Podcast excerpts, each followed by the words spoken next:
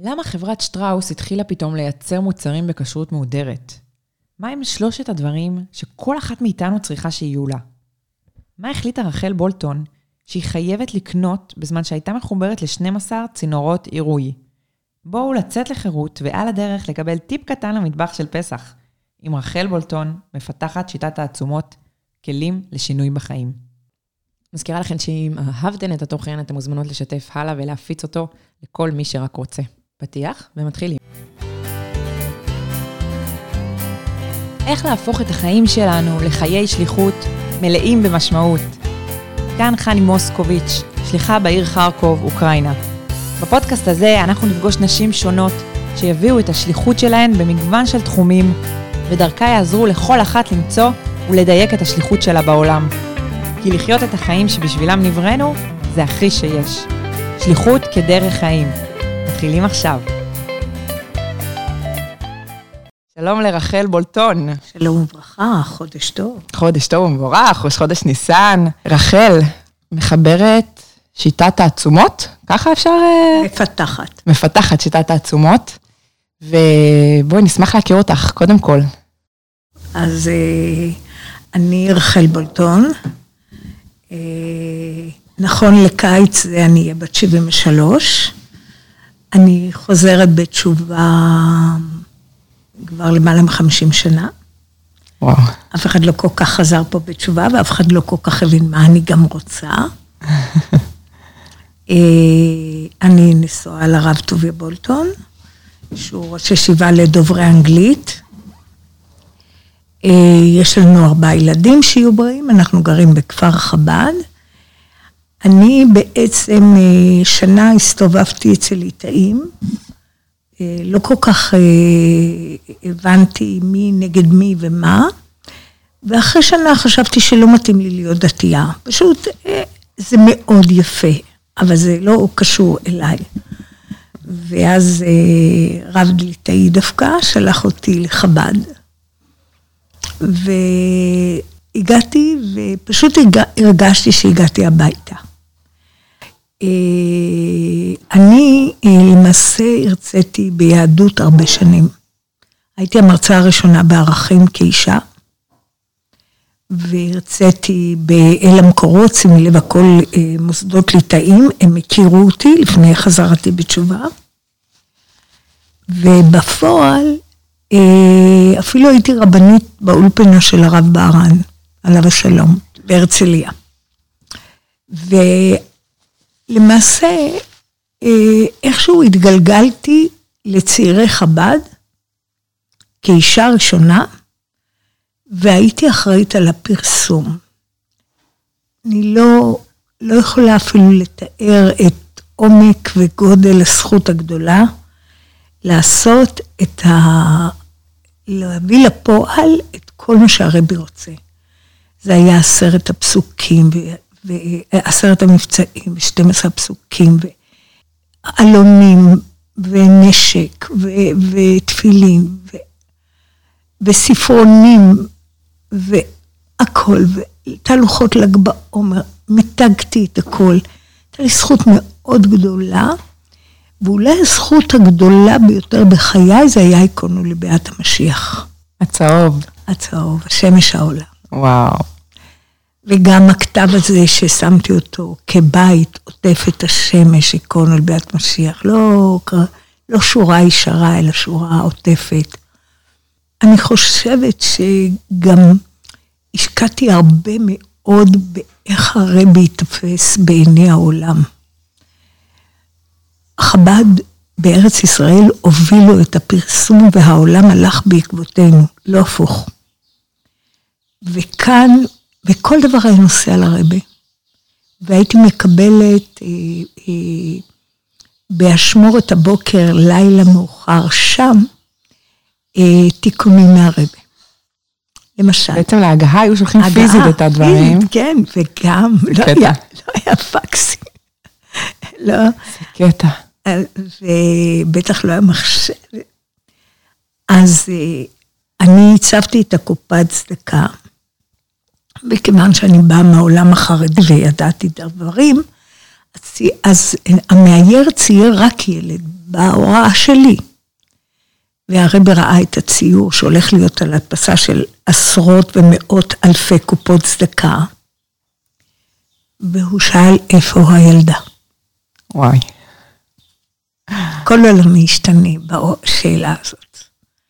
כל, כמה שידעתי שהרבי החשיב נשים, כמה שידעתי, כל עולמי השתנה ב, במהפך של שנייה, בשאלה אחת, איפה הילדה?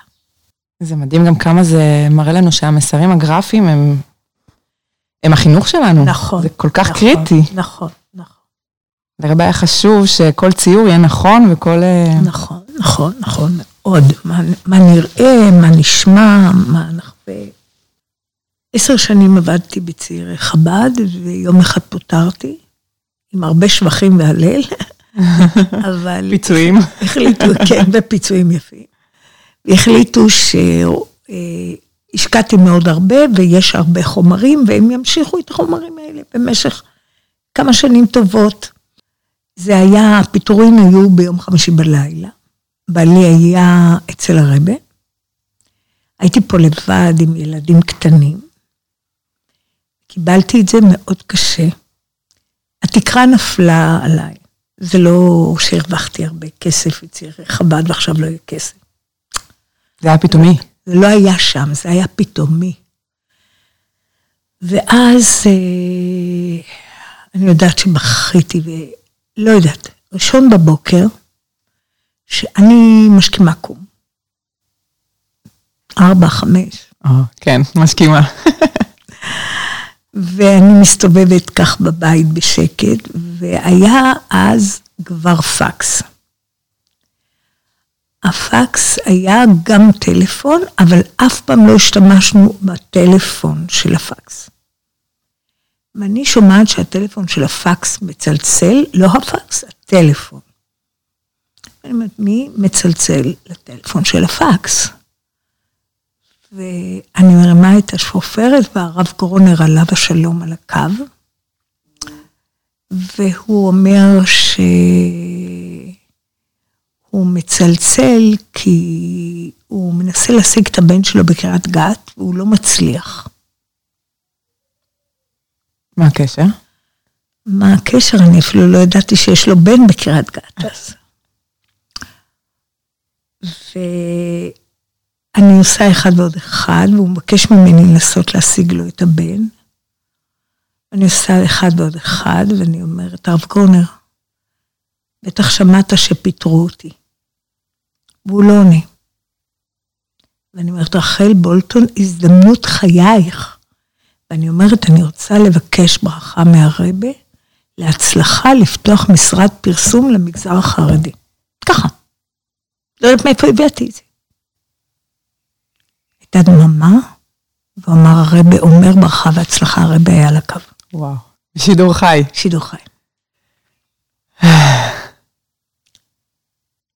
לא אגיד שלא הזלתי שנים דמעות, או חוויתי את הכאב, אבל זה הביא איתו כל כך הרבה מרפא, ומאז אני הבנתי שאני הולכת לפתוח משרד פרסום שמייצג את חב"ד. הרעיון הזה היה לך קודם? לא. או בזמן השיחה פשוט... אני אגיד, אני אגיד ככה, לעילית היה פאנצ'ר מאוד מאוד גדול עם העדה החרדית באיזה פרסום שהם עשו. הפרסומאי שלא ידע לצאת מהפאנצ'ר, הגיע אליי לצעירי חב"ד. הוא אמר, אני עוקב אחרי הפרסומים שאת מוציאה לחב"ד. תנסי לפתור אותי. ופתרתי את זה. והייתי בעילית ופתרתי את זה שם גם. כי הוא אמר, אני לא אצליח להעביר את זה כמו שאת אומרת.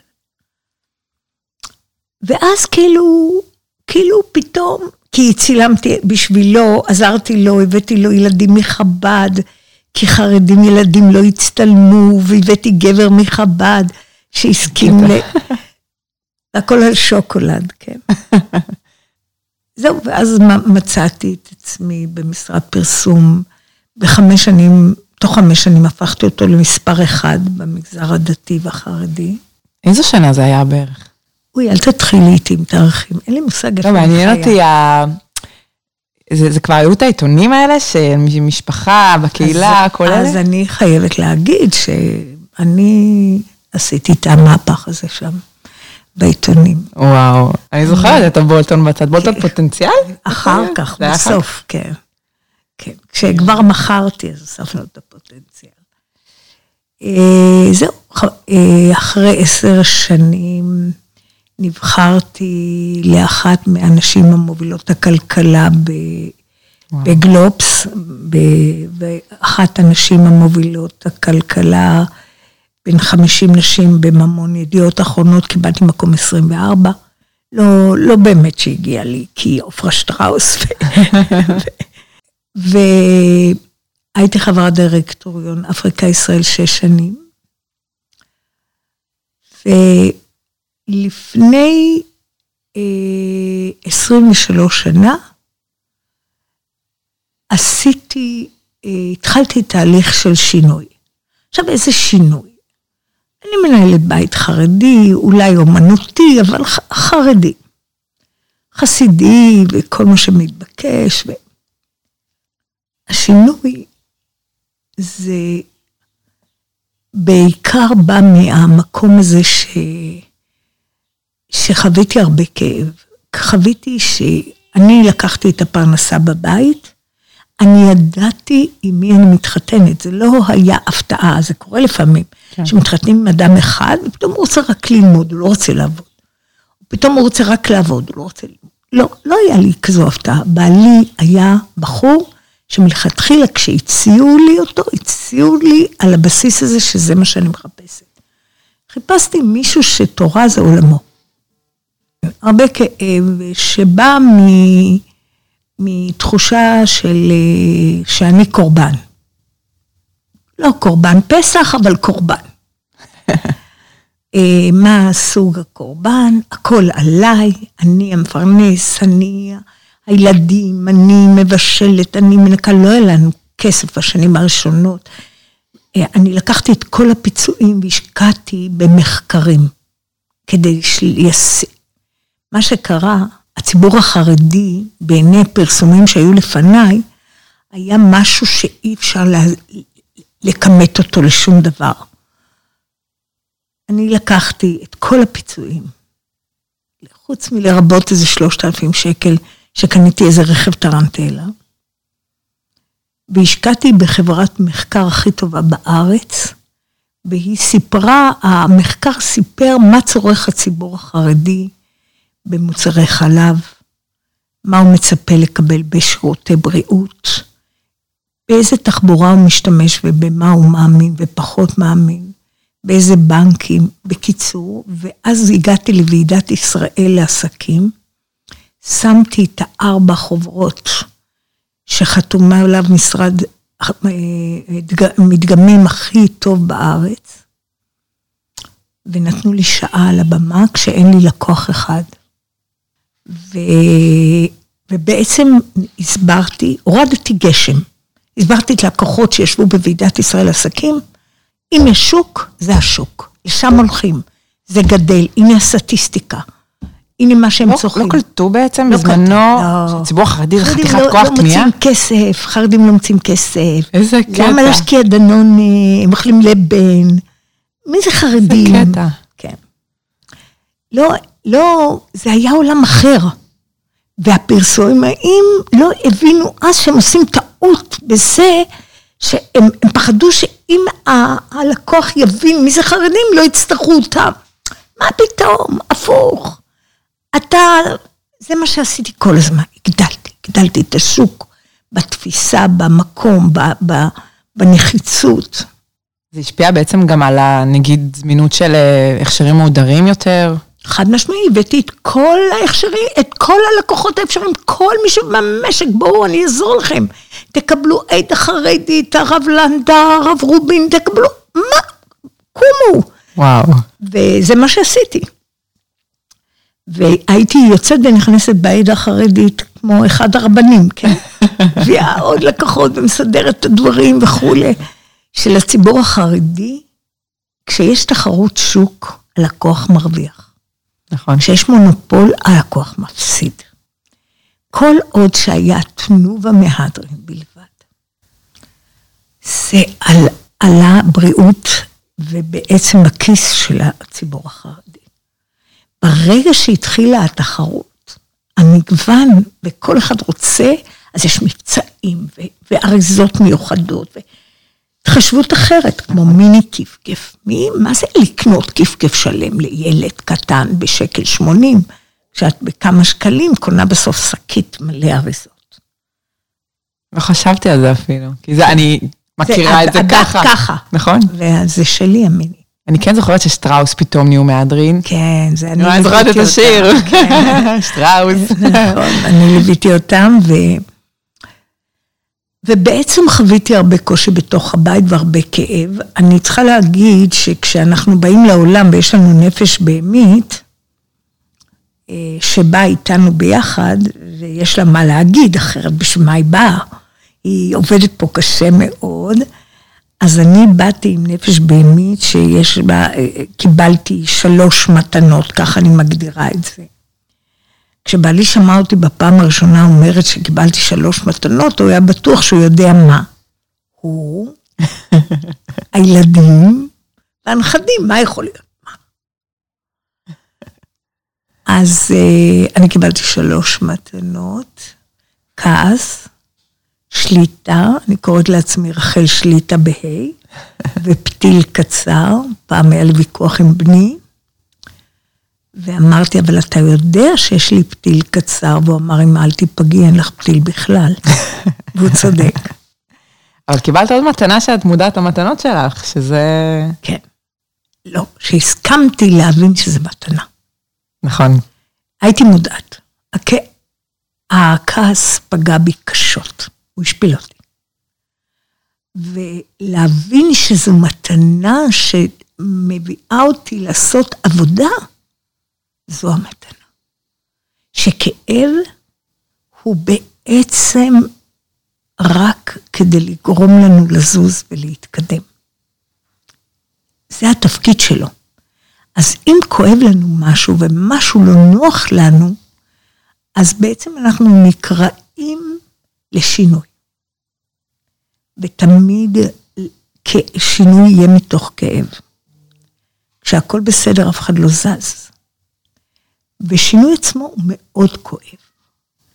הוא, הוא מפעים, הוא מרגש, התובנות, ה, היכולת לא להיות מעורבבת בדברים שאת לא אמורה. זה מתנות ענקיות, אבל עדיין מלווה בהרבה כאב. אה, והבנתי משהו מאוד גדול. לקח כמה שנים, והבנתי שאף אחד לא נגדנו, כולם בעד עצמם. יפה, נכון. ובעצם כל אחד רואה את החיים מהחוויה שלו. וחוויות זה לא עובדות, זה רק חוויות. ואם בעלי חווה שאני קשובה לכולם, חוץ מלא, אני לא יכולה להתפקח על זה. אני גם, יש, אפילו שיש לי הוכחות, אני לא יכולה לעשות את זה. כי זאת החוויה שלו. זה לא עובדה, זה רק חוויה. ולמדתי לכבד את החווי, החוויות של הסביבה, גם אם אני לא מסכימה. וזה לא פשוט לא פעם. זה עדיין מאתגר, אבל זה כיף שיש דברים מאתגרים, ויש לך כלים. כן, דברים מאתגרים תמיד יש, השאלה אם יש את הכלים בשביל... כן, כן. ואז... אה,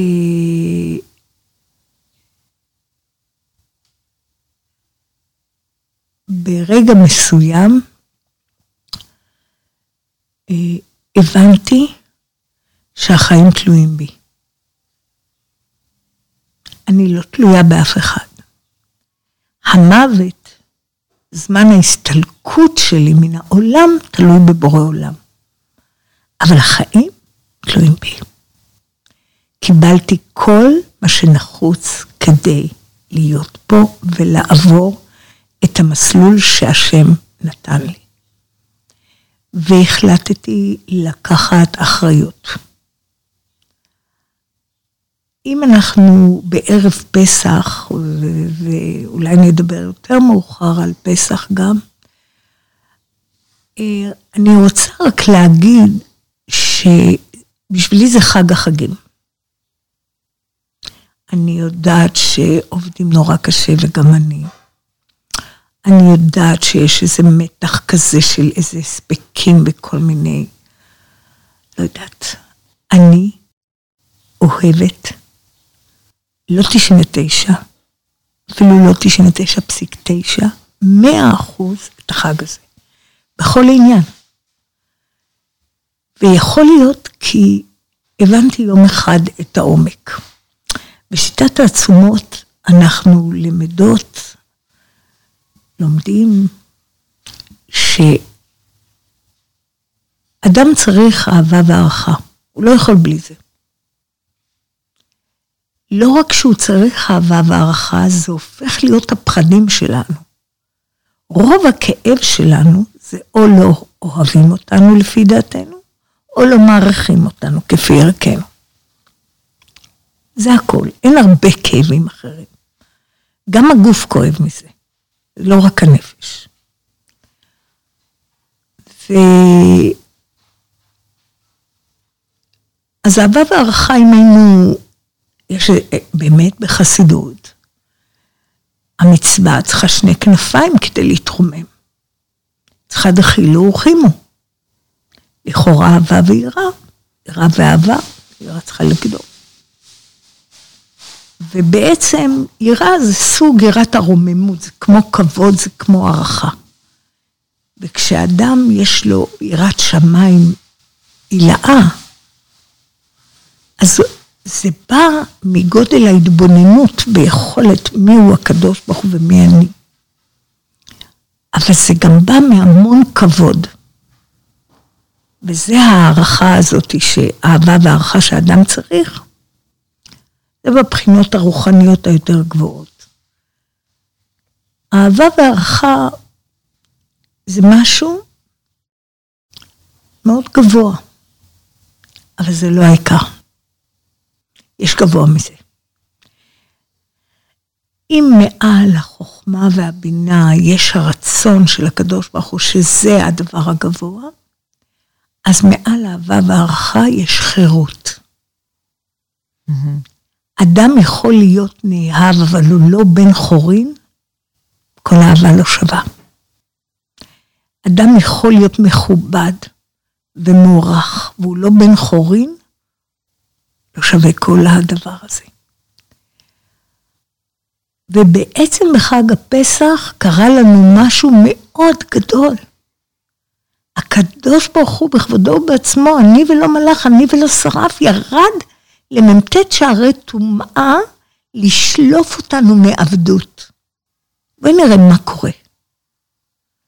כולנו מכורים למשהו, ולפעמים אנחנו מכורים להרבה משהו.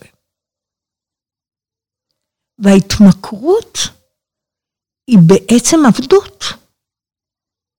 אני לא, אני לא בחופשיות, אני לא בן חורין. אני עבד, מה תחשבי עליי? מה תגידי עליי? מה זה אמר עליי? איך כתבו עליי? למה אני לא כתבו עליי? שלא לדבר שיש התמכרות למסכים, והתמכרות לסמים, והתמכרות לאלכוהול, והתמכרות לכבוד ולאוכל ולקניות ולבזבוזים. למה? אלפי, לא? אלפי התמכרויות. פרופסור ויקטור פרנקל, ששיטת העצומות, לפחות 70 אחוז, נשענת על השיטה שלו, אה, בעצם הוזמן לארצות הברית עוד לפני השואה הגדולה שהייתה. הוא לא רצה לעזוב את הוריו, הוא נשאר שם בווינה. וואו. ולמעשה לקחו אותו למחנות, ולצערנו הרב, הגרמנים, יימח שמם, רצחו את אביו אמו, אשתו שהייתה בהיריון ואחיו. השאירו אותו כי הוא היה גם רופא, נוירוכירוג. והוא מיד אחרי השואה, שוב הוזמן לארה"ב אחר כבוד, ומינו אותו לפסיכיאטר ראשי של כל בתי הכלא בארצות הברית. כל פסיכיאטר באחד הבתי הכלא שיש לו בעיות, יכל להישען ולהיעזר בוויקטור פרנקל. פרופסור ויקטור פרנקל פנה למדינת ארצות הברית ואמר, יש לכם פסל החירות במזרח. תעשו את פסל האחריות במערב. אין חירות בלי אחריות. יש שתי מילים שהמילה חירות נמצאת בהן, בחירות ואחריות. המילה חירות נמצאת בהם. זאת אומרת, מה זה חירות? שאני יכולה לבחור. אם אני לא יכולה לבחור, אני לא בת חורים. אבל האם אני יכולה לבחור רק אם יש לי מה שאני רוצה? אז זה לא בחירה, זה העדפה. אבל אם אני בוחרת מה שהשם רוצה, בין מה שהשם מזמן לי, זו בחירה. אבל אם אני לא יכולה לבחור, אני לא בת חורים. למה אני לא יכולה לבחור? כי מה את תגידי עליי שרחל בולטון בחרה בזה ולא בזה, ואני כבר לא יכולה? הרבי דיבר על זה, שאסור להתבייש מהמלעיגים.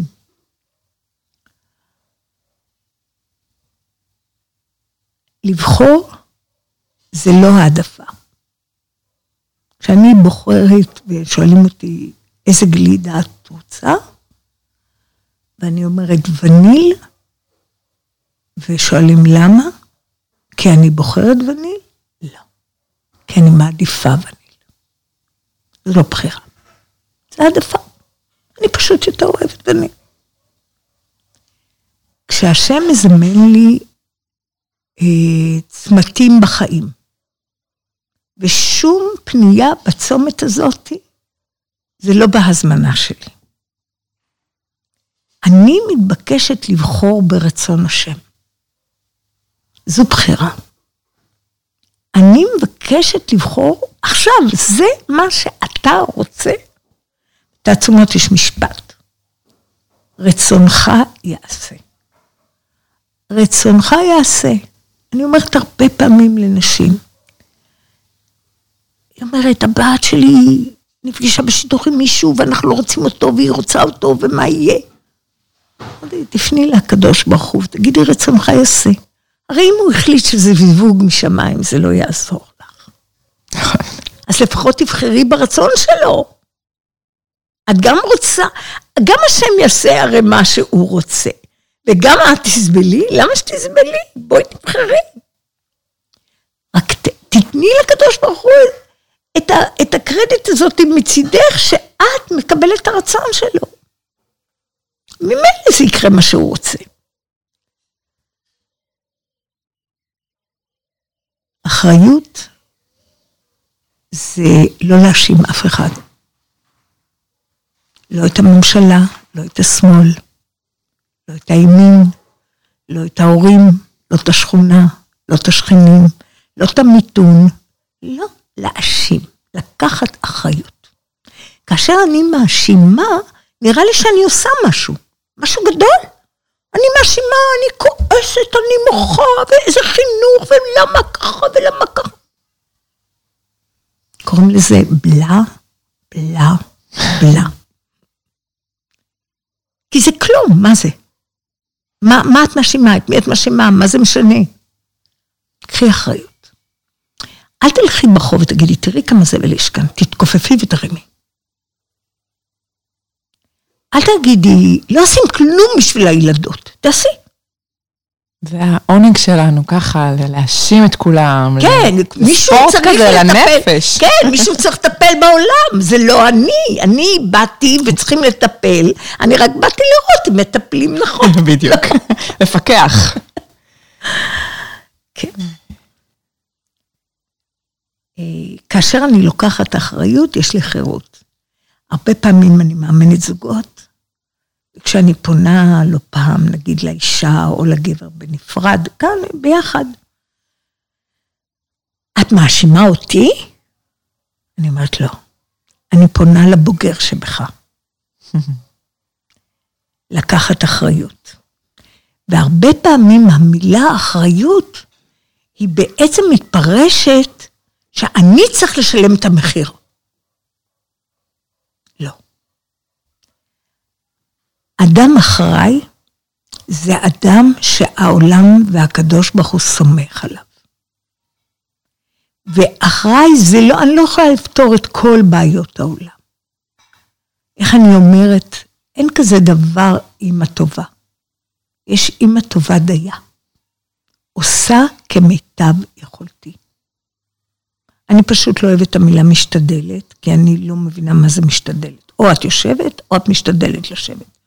אני משתדלת. כן. יושבת. כמו אני אנסה לעשות, תעשה. תעשה, כן. כן. או לא עשית, או אתה עושה. אה, חירות זה הכל. כשיש חירות, יש מקום לחוות אהבה. כשיש חירות, יש מקום לחוות הערכה. זה לא בהכרח שצריך לדעת שהרבה פעמים אנשים בונים חומות להגן על החיים שלהם, ואז הם לא יכולים לחוות אהבה. מתבודדים בתוך כי, החומות. כי זה מבודד את האדם מקשר אמיתי. כי אהבה פוגעת. היא פוגעת. כי האדם שבו אנחנו מביעים קרבה, הם האנשים שהכי פוגעים בנו. אם, אם נעשה משאל מי פגע בנו באמת, זה או ההורים שלנו, או הילדים שלנו, או האחים שלנו, המעגל הקרוב ביותר.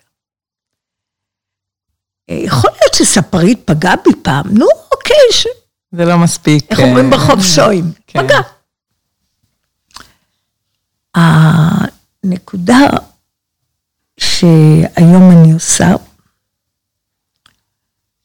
ובעצם אני לא גמרתי, כי אני יכולה להגיד, אוקיי, תעצומות עומד בפני עצמו, יש כבר מאמנות בשיטה, יש ספרים, יש אה, סרטים, אה, הקלטות. בכל אופן, אה, בואי נגיד, אני תשע שנים ברדיו קול חי, פינה קבועה, שבע שנים בעיתון כפר חב"ד, טור, בנשי. בסדר, יש דברים שיצאו לעולם, אבל בשנים האחרונות, הרבה לפני הקורונה, אני מונעת ומוטרדת בעומק מלהביא תשובה ומענה למגפה האמיתית, שזה בדידות. ואני יודעת שיש שלושה פרמטרים שאם בודקים אותם ועובדים איתם, הבדידות מקבלת פרופורציות קטנות ביותר.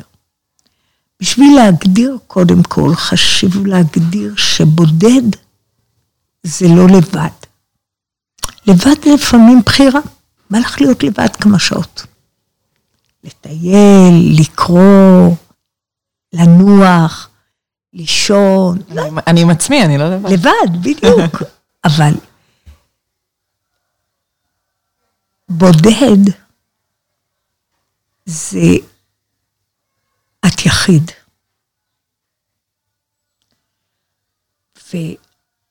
ובדידות זה משהו שבעצם הורג.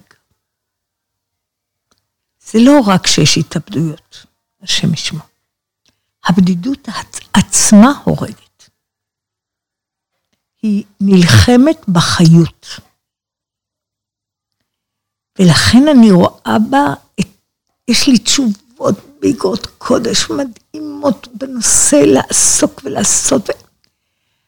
אני, אין לי מנוחה מהנושא, אני ממש מונעת לעשות ולהביא איזה תשובה ומהפך לעולם בנושא הבדידות, ואני חושבת שהרב עשה דבר שרק באמת בסדר גודל של, של הרבה, אפשר היה לחשוב על זה, זה בתי חב"ד בעולם. לתת תחושה לכל יהודי שנמצא בעולם. אתה לא בודד. יש כתובת ששמה אתה שייך. יש מקום שאליו אתה שייך. שלושה פרמטרים אני יודעת היום שאם נמצ... נטפל בהם, הבדידות תקבל פרופורציות מאוד קטנות. בדידות זאת בעצם חוויה שלי, כמו שאמרת בהתחלה, ש... אה, חוויה שלי שאני לא מובנת. זאת אומרת, זה חוויה, זה לא... לא מציאות. כן. את יכולה להיות נשואה, מוקפת ילדים ונכדים ונינים ומשפחולוגיה, ולהרגיש בודדה. בדרך כלל בדידות זאת חוויה שאני לא מובנת. או מה שיש לי להגיד לא תואם את הסביבה שמקיפה אותי. שלושה פרמטרים הם מקום, אדם צריך מקום.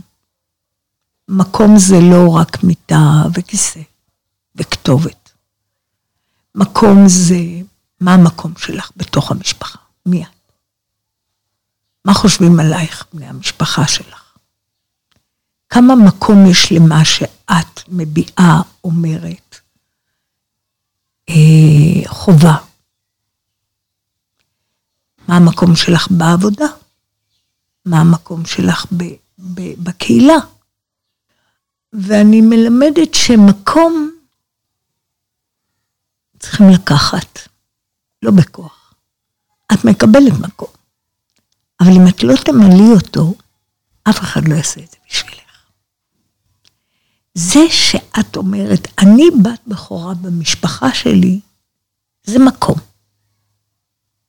אבל אחרי נשימה, אומרת לי הבחורה, אני לא מרגישה שייכת לשם בכלל. זאת אומרת, לא מילאת את המקום הזה של בת בכורה. קיבלת, ולא נלחמת על. שכבר קיבלת, לא מילאת אותו בתוכן.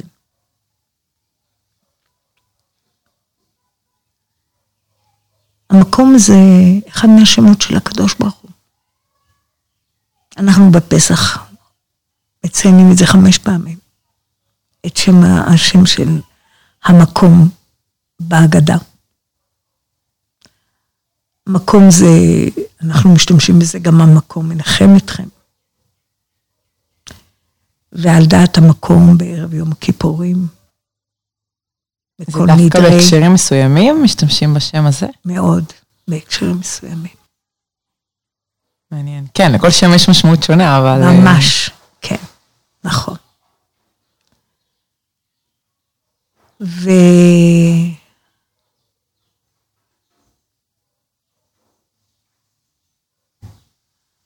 הדבר השני שבן אדם צריך וכשהפרמטר הזה נמצא, הוא באמת מביא יותר כאילו תרופה מהמקום, אבל הוא גם מאפשר את המקום, וזה שייכות. ששייכות זה, אני שייכת למין האנושי, המדבר, עולם המדבר.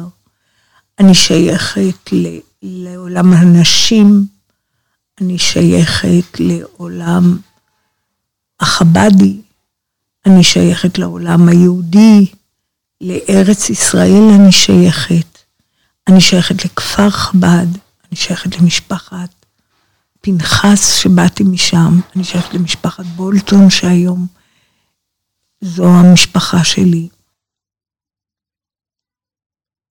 שייכות יכולה להיות גם אנשים שחובבים אותו ספורט, אוהדי בית"ר, מכבי, לא יודעת. אז זאת בעצם עובדה, לא? לא, זה לא עובדה, זה שייכות. לא, אני מתכוונת שנולדתי למשפחה מסוימת, אז זה חלק ממני בלי בחירה. את יכולה לא להיות שייכת. אני צריכה לבחור שאני רוצה... להיות שייכת. זה מעניין שאני זוכרת שפעם חשבתי על זה שכשנמצאים בחו"ל ופתאום פוגשים שם ישראלים, אז זה כזה, יואו, פתאום זה מרגיש כל כך קרוב. בדיוק. כשהתרחקנו, אז יש משמעות לש... למעגל המאוד כביכול רחוק שלי, שפה אני לא מרגישה אותו. נכון, נכון.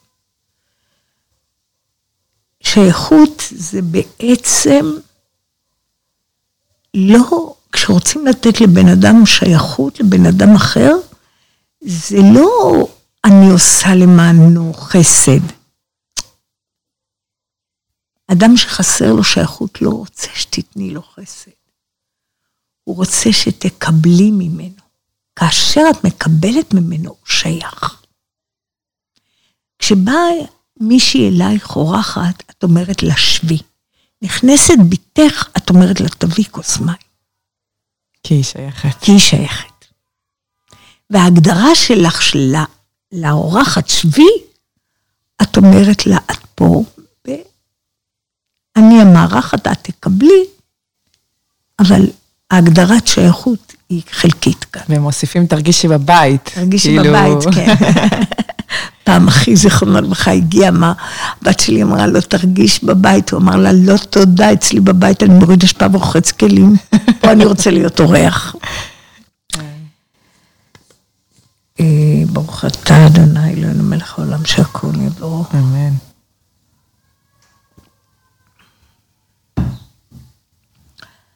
יש משהו בשייכות, זה שאת נותנת לבן אדם אחר להבין שהוא תורם לך. אפילו לפגוש שכנה בחדר מדרגות ולהגיד, את לא מבינה איזה חיוך את מעלה בי כשאני רואה אותך. לפגישה של רגע, בחדר מדרגות אנחנו אפילו כמעט ולא משוחחות, אבל משהו בך משמח אותי לפגוש אותך. נתת לה לתת לך. היית צריכה אותה. אנשים, כדי להיות שייכים, הם צריכים להיות נחוצים. אז זה משהו שאני בעצם מקבלת מבחוץ. בעצם נותנת לתת לך, ואנחנו לא נותנים לתת לנו. אנחנו חושבים שאם ייתנו לנו, אנחנו חלשים. והעולם מלמד אנשים להילחם ולקחת, וזה מגדיל את הבדידות. אני מסתדרת לבד, אני... אני כן, אני בוחר, אני יכול, אני מבין, אני גדול. למשל, יש אה, אה, הבדידות תוקפת שני גילאים בעיקר. את הגיל השלישי, ולאו דווקא אנשים שאין להם כסף, או אין להם שכל, או הם לא אקדמאים. לא, זה... זה אין, אין מיון בזה. אין יחסנים בפני הבדידות. ונוער. נוער. והיום לצערנו זה הגיע לילדים בגיל עשר שחווים בדידות ולא הולכים לחברה ולא הולכים מהבית ולא יוצאים, וקטסטרופה. הילד הזה, אם חבר יצלצל אליו ויגיד, בוא, אנחנו רוצים עכשיו אה, אה, לבנות אה, משהו אה, ו- וצריכים אותך, הוא לא יהיה בודד. הוא לא יהיה בודד. אבל אם יגידו לו, בוא, למה אתה לא בא? תבוא גם אתה. למה? הוא לא בטוח שצריכים אותו. אולי הוא סתם ילך אחרי ה... הוא סתם יהיה גלגל חמישי ברכב של החיים. לקחת אה, סבתא ולהגיד, תגידי, איך תמיד הכלי כסף שלך היו נוצצים? תלמדי אותי, סבתא, מה עשית? איך מירקת? זה הייתה במגבת? במה? כי נראה לי שמגבת שורטת. זה צריך להיות אמיתי. מתכון.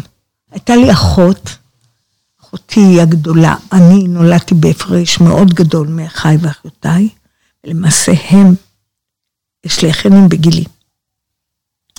יכולים להיות ההורים שלך. כן. יכלו להיות ההורים שלי בשקט.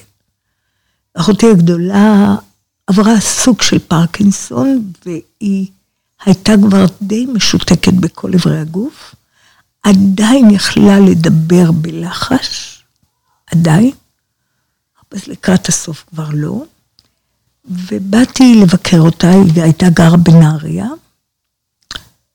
ואמרתי, בת שבע, את יודעת, לפני שחזרתי בתשובה, אני אכלתי אצלך עוגה שוקולד, שעד היום אני זוכרת את הטעם שלה, וזה אמיתי. אני מאוד רוצה לעשות את העוגת שוקולד הזאת. את יכולה לתת לי את המתכון? לקח הרבה זמן, אחותי דיברה מאוד לאט. רשמתי את המתכון, אני זכרה אותו בעל פה. רשמתי את המתכון. ביום שישי הרמתי את הטלפון לבת אחותי ואמרתי, תפתחי את המצלמה בתוך הטלפון שלך. אני רוצה שאימא שלך תראה משהו. בת אחותי בגילי, כן? לילה ישנים כבר. אמרתי, אני רוצה שתראי, תראי לאימא שלך משהו. והראיתי לה את העוגת שוקולד כמעט מחוסלת, ואמרתי לה, בת שבע זה לפני שבת. וואי, צמרמורת. אחותי ירדו לה דמעות. היא הייתה נחוצה, היא הייתה שייכת. דברים כל כך קטנים יכולים להפוך אדם אחר להיות שייך. שלו היינו מבינים, מה, מה את אומרת, את יכולה להגיד לאורחת, איך אני אניח את המפיות? מה, את לא יודעת להניח מפיות? זה לא מה את יודעת, זה מה המקום שאת מאפשרת לאדם השני להרגיש שייך.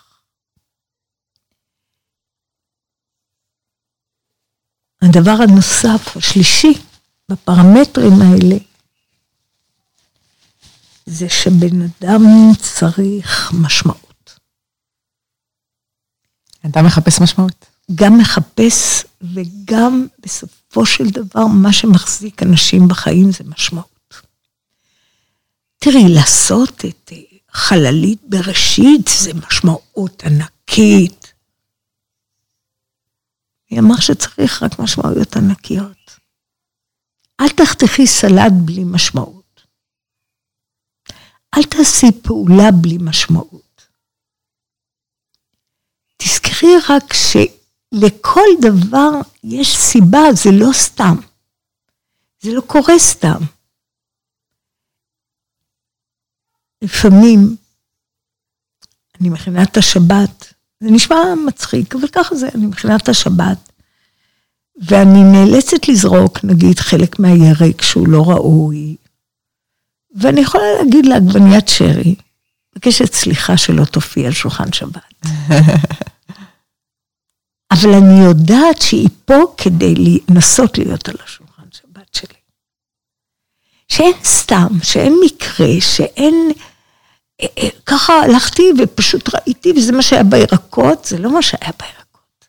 זה מה שאת היית צריכה להרים בירקות. כדי שבבית שלך יגידו את הברכות על זה. לכן, יש משהו של להבין שאני שליחה בעולם הזה. אני שליחה. אני האדם הממוצע שיחבר ומחבר על ידי הברכות והמצוות והמעשים ולימוד התורה בין הגשמיות לאלוקות. ואני בעצם על ידי המצוות האלה מאפשרת לאלוקות להיות בעולם מבלי שהעולם מתפרק. אין מצב שאלוקים יכול להיות כאן. ויישאר פה כוס והמיקרופון והאוזניות שעל האוזניים. אין מצב. במתן תורה, כל עוד שהקדוש ברוך הוא אמר, הנשמה שלנו פרחה. זה לא סתם, מה, לא רצינו לפגוש אלוקים? ואמרנו למשה, דבר אתה. צריך להבין שהשליחות שלנו יכולה להיות בדבר הכי פעוט. אני רוצה להגיד משהו אישי עליי רגע, כאילו לא אמרתי עד עכשיו כלום. אני מאה אחוז גשמית ומאה אחוז רוחנית. אני לא חמישים חמישים. אז את 200 אחוז. 100 אחוז ככה ו-100 אחוז ככה. ו... יש לי הרבה צורך להכיל אנשים, ואני מאוד משקיעה בזה. אני לא עושה שום דבר סתם, או אני גם לא קונה אוכל מוכן. ו... להאכיל. להאכיל. חשבתי להכיל. אה, להאכיל. גם. להאכיל גם, זהו. בטח. זה המאה אחוז הרוחני. זהו, זה מה ש... יש לי הרבה צורך להאכיל אנשים. והרבה פעמים אני שואלת את עצמי, מה, מה הבעיה שלך? נכון, ישבת פה, ביקשו ממני בשבת תבוא קבוצה. כן. מה הדבר הבא שאני חשבתי? מה נגיד? האם אני ערוכה להגיש כיבוד? זה עוד לא עונה לאבטיח לפתוח משהו קר.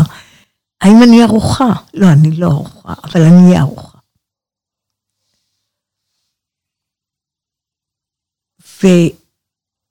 והיום אני יודעת שזה דבר מאוד גדול. כי מה יותר גדול ממה? הנשמה או הגוף? כביכול הנשמה. כן, הגוף. הוא יהיה תחיית המתים, הוא יקום. כי הגוף הוא מה שמחבר בין האלוקות ל, ל, לעולם הגשמי. זה מה שהקדוש ברוך הוא רצה פה. כן, זה מה. שהוא רצה, את הגוף. ולכן, מה אנחנו אומרים ליהודי? מברכים אותו בגשמיות ורוחניות. לא רוחניות וגשמיות. כי הגשם זה הכלי. ולתת ליהודי לאכול, זה לתת לכלי שיכול לחבר בין אלוקות לגשמיות מקום. בדיוק שיתפתי חברה, שכשדופקים בדלת ומבקשים צדקה, אנחנו נותנים צדקה עם אוכל. בננה, תפוח, תפוז, עוגה, בייגלה, משהו. כי יש עניין לתת לעני אוכל. כסף זה עוד משהו. צדקה, קודם כל להאכיל יהודי. שזה נקרא להחיות את הנפש. בעצם. להחיות את הנפש. אוכל לשובע נפשו. הנפש צריכה להרגיש שובע. והרבה פעמים אני אישית מאוד משקיעה באוכל לעטוף את האנשים שבאים. וכשהבנתי פתאום בחסידות שכל העניין של הגוף הוא כזה גבוה, אז הבנתי שאני בעצם מנסה להביא שובע לנפש. זה ממש ככה. אני נזכרת בסעודות שאנחנו היינו מארחים כל פעם, ואנשים היו מגיעים כאילו בשביל האוכל. כאילו, והכל עבר דרך זה. בדיוק, נכנסים למטבח, בדיוק, בדיוק. רוצים להציץ על ה... כן, ותתני לי מתכון, ותעשי ככה. כבר דיברנו לפני שפתחנו את החוברת מתכונים של פסח. כן. הנקודה הזאת היא של איך, איך נקרא כיבוד? תקרובת. מקרבת בין אנשים. נכון. וחשבתי שהיא לא רק מקרבת בין אנשים, היא מקרבת את הגוף לעשות את השליחות שלה בעולם, לקרב בין הגשמיות ואלוקות. בעצם התפקיד שלנו זה לראות את זה. לראות את זה. אנחנו כאילו עושים את זה, כן, אבל אה, אבל לראות את זה. להרגיש את זה. כן, לתת לזה משמעות למה שאנחנו עושים. את לא מכינה סלט תפוחי אדמה סתם לשבת. הסלט התפוחי האדמה שאת מכינה לשבת מחיה איזושהי נפש בתוך השולחן. ואולי כמה. לעולם לא נדע גם. מה נכון. נגע, מה נגע איפה. נכון, נכון, הנה, אני סיפרתי לך על החוברת מתכונים. נכון. אוטוטו נעבור לזה, לדבר על פסח קצת. כן, כן. אז למי שלא יודעת, לרחל יש טאץ' מיוחד במטבח. וזה חוברת שהכנת במיוחד יש לשליחות? גם חוברת לשבועות גם. אה, זה לא, זה לא כן, ידעתי. יש חוברת לשבועות. אני אגיד לך את הסיפור. כי בפסח כולם מחפשים מתכונים, תצילו כן, אותי. כן, כן. זאת הייתה אישה שפגשתי פעם באיזה מקום, שפנתה אליי והיא אמרה, תראי, קיבלנו על עצמנו לעשות פסח בבית, אני לא יודעת לבשל בכלל. ואמרתי לה, דווקא את מאתגרת אותי, תני לי לעזור לך ואני אתן לך מתכונים. ואיכשהו זה עבר לשלוחים, ואני מקבלת הרבה דרישות שלום. יש לי המון מתכונים חדשים שלצערי הרב אני לא מספיקה לעדכן את ה- מהדורה שנייה. את המהדורה השנייה, אבל אני כן רוצה לתת איזה טיפ של מתכון קטן ומאוד מועיל. ישר אוקיי? לפסח. ישר לפסח. אה, קמח שקדים, אנחנו מקפידים שזה יהיה בהכשר העד החרדית בנושא הזה. כוס קמח שקדים, ארבע ביצים, טיפונת מלח, לערבב את זה היטב, לקנות מכשיר שעושה פנקקים, זה עולה כמה גרושים חשמלי, משפריצים קצת שמן, אגוזים, שמים פנקק, עושים פנקקים לילדים על הבוקר. איזה קטע. לפני התפילה, כולם יושבים, אוכלים פנקקים, וילדים עושים את זה. אני בכלל לא עושה את זה יותר, הנכדים שלי. והם, מי עוד רוצה פנקקים, ויש ערימה, והכל זה בשניות. שום דבר. שלושה פריטים, המלח הוא רק קצת להגדיל את הטעם של השקד. כוס קמח שקדים טחון, ארבע ביצים שלמות, מערבבים היטב. ואני אה, קניתי כד פלסטיק פשוט עם פייה, ואז פוש... שלא מצקת. לבלילה. כן. תבלילה, לא מצקת, כי אז אה, עד שזה מצקת. יפה, ארוחה אחת בלי תפוחי אדמה. כן. כן, וואו. וזה כיף, כי יש בזה עוד משהו, זה מוגש קצת חם, אז קודם כל זה משהו חם, וגם זה מאוד משביע. עכשיו זה כולם לפני תפילה, ולא תמיד רק עוגיות וכמה עוגיות. כן. זה יפה לראות אצלך את ה... מצד אחד את עושה דברים כל כך גדולים, אם זה החברת פרסום, כן. או התעצומות, אבל המטבח, שכאילו אפשר לראות את זה כמשהו שולי, ואת אוהבת את זה, מאוד, ואת נותנת לו מקום אה, בחיים שלך. מאוד. לא כאילו, טוב, זה תחביב, זה שטויות, זה עזבי. לא, מאוד, מאוד. מה זה לעומת ה... כאילו... כן, כן, אני לא נוגעת בגשמיות. זה מה שאמרתי, אני לא 50-50, אני 100-100. אני גם עורכת שולחן מאוד יפה, מאוד חשוב לי נראות, אסתטיקה, ו, אה, ואני פרקטית. שזה אולי מתנה מאוד גדולה, אני פרקטית. אני פעם הייתי מקפלת בגדי ילדים. יש לי ארבעה ילדים, בת אחת, שלושה בנים.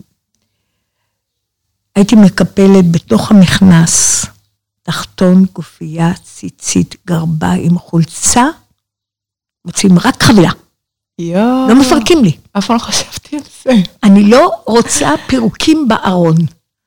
איזה קטע. אני היום מקפלת ככה מצעים. ציפה, סדין, ציפית. נותנת חבילות לאורחים. צריך מקבץ שלך, של טיפים פרקטיים כן. לעקרת הבית. כן. כן. אה, ואני מייקרת הכל. זה פרט נורא חשוב בעיניי. אני מייקרת, אני לא זורקת הרבה אוכל סתם. ואם יש לי עודף, אני מחפשת חברות או בעלי תשובה עם משפחות גדולות ששמחים לאסוף פה. זה קורה, אני עושה אירועים ונשאר, ו... והכל טרי, זה לא, אני לא נותנת אחרי שלושה ימים, אין לי מה לעשות עם זה, ואני קוראה למישהו חלילה. אה, זהו, את רוצה לשאול אותי עוד משהו? יש איזשהו סיפור שאני כל כך אהבתי לשמוע ממך, ואם תוכלי לס- לסגור איתו, עם הג'קט שקנית לעצמך. אה, באמת על העניין הזה של ה... בחרת בחיים. אצלנו, כן, זה... כן. טוב, אז אה, אני הייתי מאושפזת עשרה חודשים פה בארץ ישראל, בבית רפואה. אני רזיתי מאוד. אני כבר אפילו לא עמדתי על הרגליים, רגליי כשלו. ובסופו אה, של דבר, אה, הובן שאף אחד לא יכול לנתח אותי פה בארץ, ניתחו אותי פעמיים ונכשלו. וואו. ואז החליטו שאני אטוס למיו קליניק במניסוטה, שזה הבית רפואה הכי גדול בעולם. ובתיאום עם פרופסור מסוים, אני הגעתי. היה מדובר שאני אגיע ביום ראשון בלילה, לא חשוב, היה עיכוב, אני הגעתי ביום שני, היה מדובר שהניתוח יהיה ביום חמישי. וכשהגעתי, אז ראה אותי פרופסור פנימאי, לא מי שאמור לעשות לי את הניתוח. והם לקחו לי את כל הבדיקות האפשרויות וצילומים והכל, ואז הפרופסור הפנימאי אמר לי, תראי, לא אני אגיד לך את זה, אבל אני מכין אותך. לא יהיה ניתוח ביום חמישי. הגוף שלך לא במצב שהוא יכול לעמוד בחדר ניתוחים את מה שהוא צריך לעבור. אנחנו, הפרופסור כירורג יסביר לך. ואחרי צהריים פגש את הפרופסור הכירורג, והוא אמר, אנחנו נכניס אותך לחדר ניתוח להרדמה לעשר דקות, ונכניס לך 12 צינורות, שכל אחד יהיה לו תפקיד אחר, ונתגבר את הגוף כדי שהוא יוכל לעמוד בניתוח הזה. ואכן התעוררתי אחרי לא יודעת כמה זמן, אבל התעוררתי. וראיתי שאני מוקפת צינורות מכל מקום אפשרי.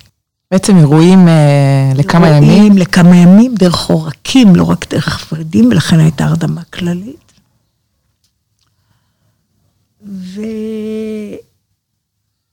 ואז כמובן, כיוון שעולה כמעט אלף דולר כל לילה להיות בבית רפואה, כל המקום הזה הוא בנוי עבור הבית רפואה. זה מקום שיש לו שבעה חודשים שלג, אין, אף אחד לא רוצה לחיות שם. אז זה המיסים והכול מאוד בזול, וזה נבנה באיזה חוכמה כזאת. אז זו עיר שלמה שרק מתעסקת בבתי רפואה. בבית רפואה הגדול הזה, שלושת אלפי מיטות או משהו כזה.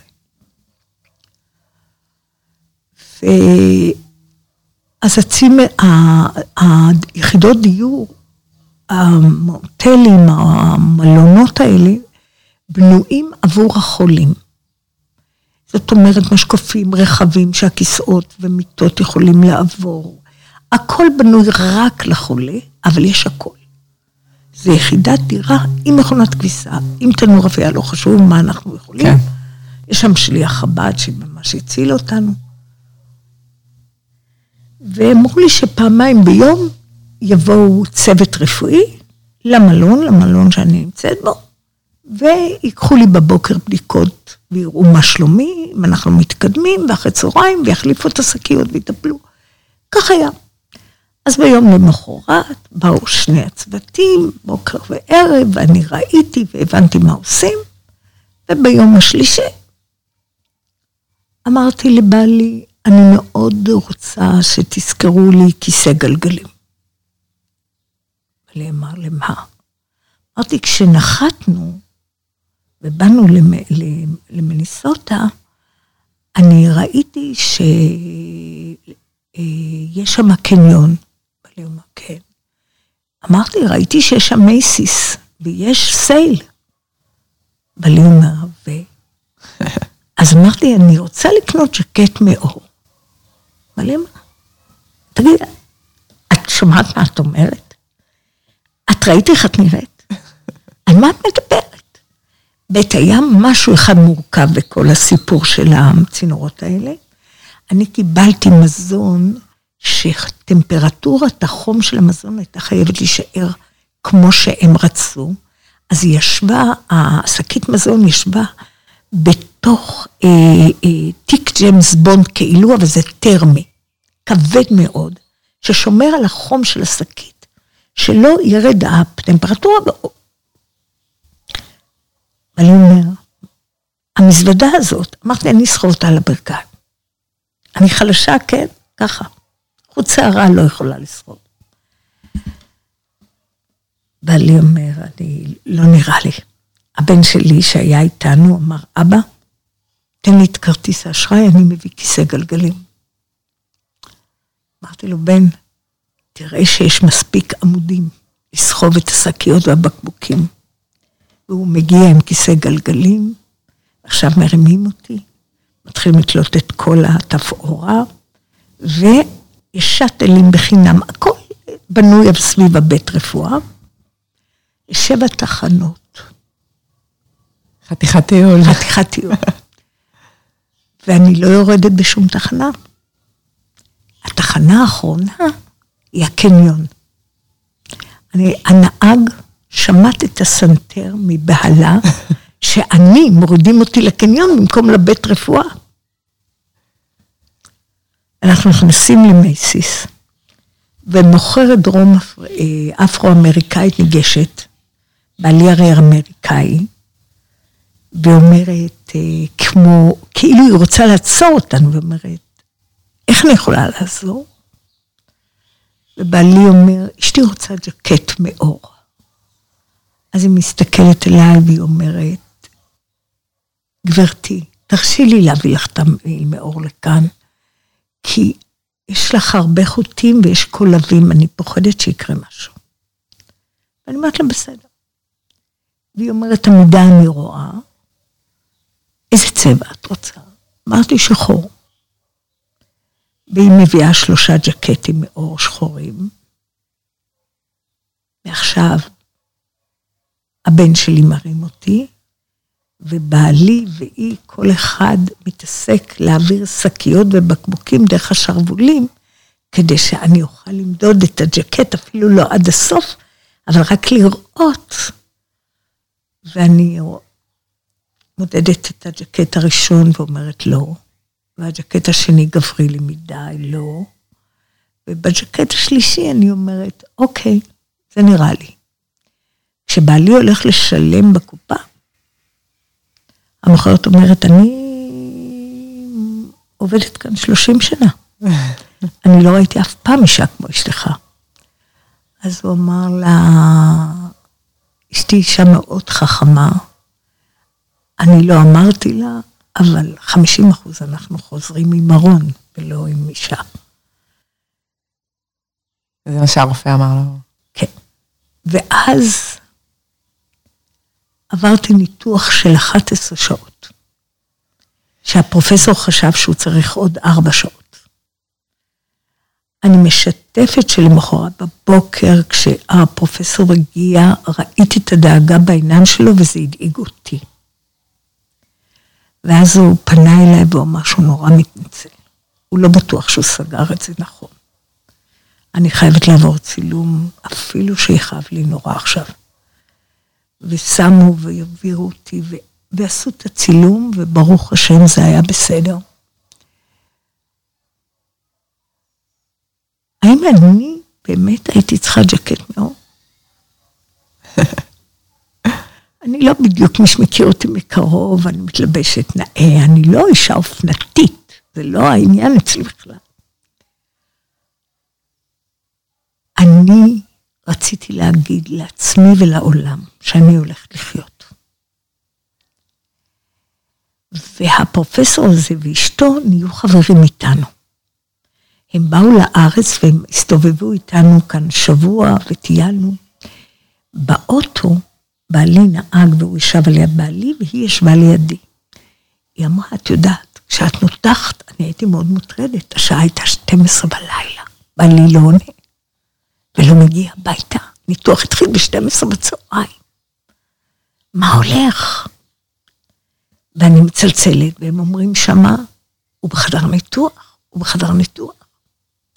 וכשהוא חזר באחת בלילה, הוא אמר, אישה אחת עשתה נס על שולחן הניתוחים. אז אמרתי, לא, הוא עשה את הנס. הוא הסתובב אליי, הפרופסור, והוא אמר, גברת בולטון, את בחרת לחיות.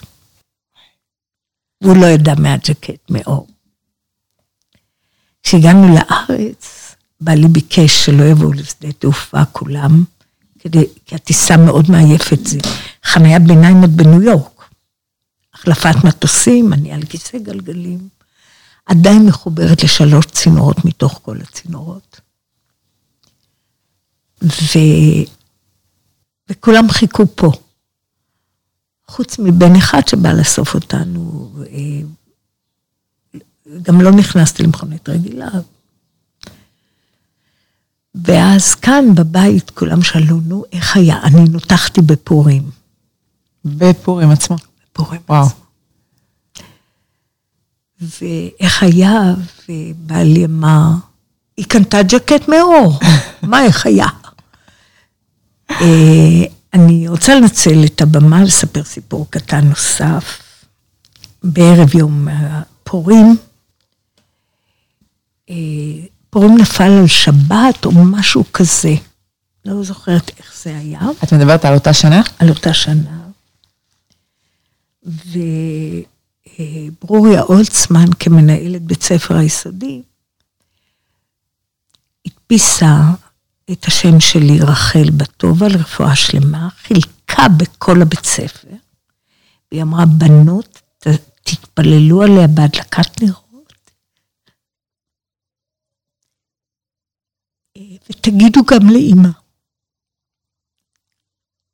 אני מאוד התרגשתי. כן.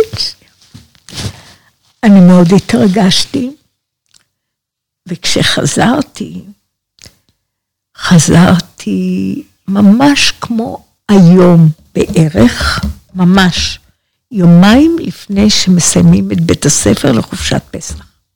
ככה. הרמתי טלפון לזמי ליפסקר, ואמרתי, זמי, אני צריכה 500 חטיפים של שוקולד. לא יודעת. אומר לי, כשלב? אמרתי, לא, לא, לא כשלב. לא חשוב לי. והדפסנו מדבקות כאלה, ואמר, וכתבתי לכל אחת, הדפסה במדבקות, כל אחת קיבלה, אני רוצה להודות לך, התפילות שלך עזרו. אני רציתי שהבנות שמבקשים מהם כל הזמן, תתפללו, תתפללו. תדענה שלפעמים זה גם עוזר, לא לפעמים, תמיד. אמרתי, תודה רבה, החלמתי, רחל בטובה. עכשיו, תביני, הם לא ידעו שזה רחל בולטון. הילדות לא ידעו. הורים של, של הילדות האלה, שחלקם ידעו מי, מי זה רחל בטובה, אמרו לי, את לא מבינה מה עשית לילדה. וואו. היא באה עם אור בעיניים, היא אמרה, את יודעת, היא החלימה. וואי. זה, זה סגירת מעגל בשבילם. כן, זה... מאוד, מאוד, היה חשוב לי מאוד שהבנות האלה, ובאמת מבקשים המון מילדים, תעשה ככה ותברך ככה ותגיד ככה ותגיד אמן ותעשה, והם לא יודעים אחר כך, קורה משהו, לא קורה. היה לי מאוד חשוב. וואו, וואו, איזה מרגש. ואת יודעת שרוב הבנות, ככה שמעתי אחר כך, לא אכלו את השוקולד, רצו להראות שהם קיבלו גם שוקולד. וואו. נסגור באיחול, באמת שנזכה. לגאולה שלמה והקרובה, ואני מאוד מאמינה גדולה שכל אחת שמביאה גאולה לחייה, מדליקה את הפנס, וכשקרוב הפנסים ידלקו בעולם, אז הכל יהיה מובן יותר. נכון. פשוט להדליק את הפנס. לצאת לחירות הזאת, האישית נכון. שלי, ו... נכון. וואו, תודה רבה רבה, רחל. תודה רבה על הזכות. תודה רבה. פסח כשר ושמח. פסח כשר ושמח.